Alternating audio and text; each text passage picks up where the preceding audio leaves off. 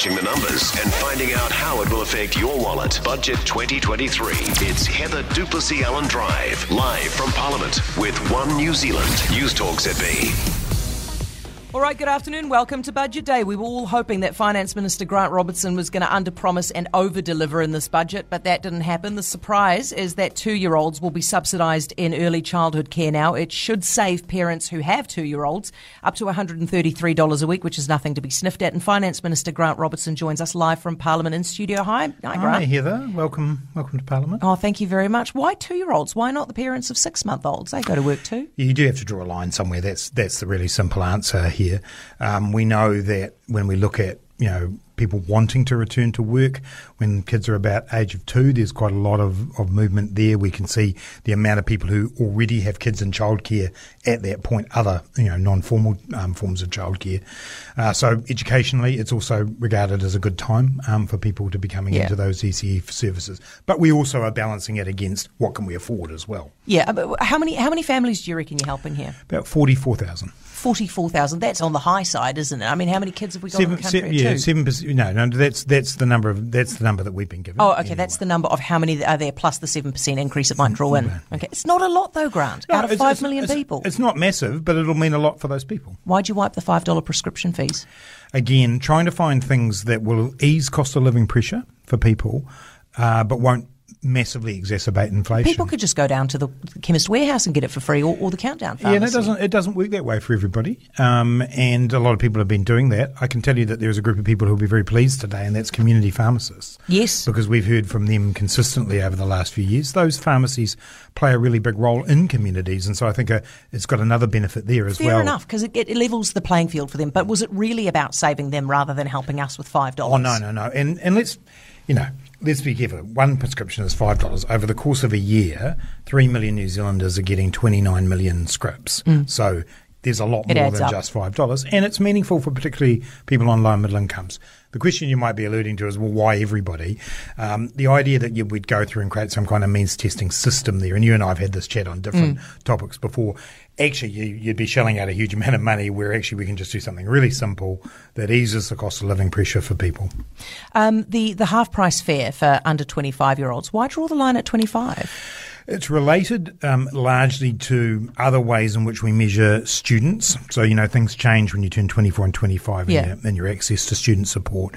A big part of this is targeting students because many of them are reliant on public transport. They have no other choice. And again, you know, we've tried to be nimble here. We've tried to say what are the cost of living things we can do that also have other benefits, in this case, climate change benefits, but don't take us to that place where a big injection of cash would lead to inflationary problems. So, but the age was chosen for that. We've also obviously got the free ones for kids. We think that's important because that means families potentially can get around without necessarily having to use their car all the time. Do you reckon this is going to push up interest rates? Is this going to push up the OCR? I don't think so, and I don't think that's what, what's in, in, in the budget. What it does show is that inflation starts to come down next year to 3% and then goes to uh, 2.5 the year after that interest rates do come down across the forecast period. The one thing I would say is there are other pressures on interest rates, not just what the government's doing, but but everything that's happening. But you, your spending is massive. I mean, you have to acknowledge that four point eight billion dollars in operating allowances. What is that? The second biggest in history? Yeah, but bear in mind the reason that that's where it is is because we have to provide the public services like health and education in an inflationary environment, and we had these additional costs that came in via the cyclone and the floods. So to increase from where we were at 4.5 to 4.8, I think is okay. I think New Zealanders will understand that quite a big event occurred between when we made that forecast and now. But you can you can you can argue that you couldn't cut other things, right? But if you wanted them to not actually have to raise the OCR as a result as a result of this, you probably had to cut some things. I don't think that's what will happen, so that we're disagreeing on the premise of that. But when it comes down to it and you look at what's in this budget, 79% of the new operating spending is cost pressures. So it really is just dealing with the stuff that's in front of us. You know, there's not a huge amount of discretionary spending. You just kind of made the point before about early childhood you're exactly right. You know, of course we could go to one. Of course we could go further than that. There is a zillion things that we could do, but we've got to find the balance here, and I think we've done it. Grant, are you are you happy with the debt situation? You look at the, the, the documents today. You can see debt was at one point. This is net debt, one point eight percent of GDP four years ago, and you've taken it to where eighteen yeah. percent. I actually took it, and. I actually took it down to that from 2018 to 2019 because I knew that New Zealand's debt needed to be as low as it could be. Because that we, is a massive blowout. Yeah, because well, it is and it isn't because what it actually is internationally still very low compared to Australia at 36%, US, UK in the 90%. What we had to deal with were a number of things. Firstly, we had to deal with COVID, and we did borrow a lot of money in order to be able to deal with COVID, and I stand by that. Secondly, and I've talked about it again today, we can use our balance sheet a little better to build long term infrastructure. It's like anybody in any part of their lives. You actually do that because you want a benefit that's for multiple generations. We haven't done that as much in the past, and I think that's why. Where's your long term infrastructure? We're building it everywhere. It's the Where? schools, it's the hospitals, it's the roads, it's the rail. It's being built, and we've got plans to do more. But we've also got the resilience question now. How do we rebuild State Highway 25A, State Highway 2, State Highway 35? That's all now on our plate as well. So, yes, debt's gone up. I absolutely accept and understand that.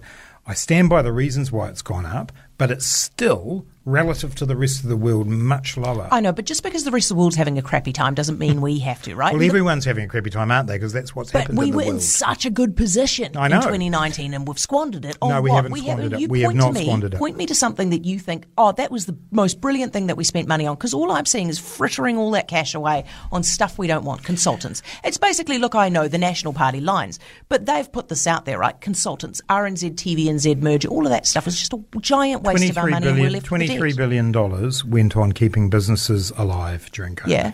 That was good spending. Yeah, but in the end, most of them didn't need it, though, did they? I think you should go out and talk to businesses about that. That's not the feedback I get. Tell me about your tie, because I'll tell you what, I would I would not take Chippy's advice on dress sense. I think I think we've got breaking news for listeners. That's something that Heather du Plessis-Allen and Grant Robertson finally agree on. uh, no, it's a lovely gesture from Chippy, actually, which is that this is a tie that belonged to Michael Cullen, who obviously was a friend and mentor of both of us. And so I thought that was a lovely thing for him. How did he get the tie? Um, Michael's wife sent it to him. Oh, for today? Yeah. That's really nice. Nice work. Hey, Grant, thank you very much for coming in. I really appreciate it. Grant Robertson, Finance Minister. For more from Heather du Plessis-Allen Drive, listen live to News Talk ZB from 4 p.m. weekdays or follow the podcast on iHeartRadio. If you enjoyed this podcast, you will love our New Zealand Herald podcast, The Little Things, hosted by me, Francesca Rudkin, and my good friend Louise Airy. We focus on all the little things that you can do to make a positive impact on your life and to cut through the confusion from the health and wellness industry. Join us every Saturday to hear from the experts for all the tips and advice you need. Just search The Little Things on iHeartRadio or wherever you get your podcasts.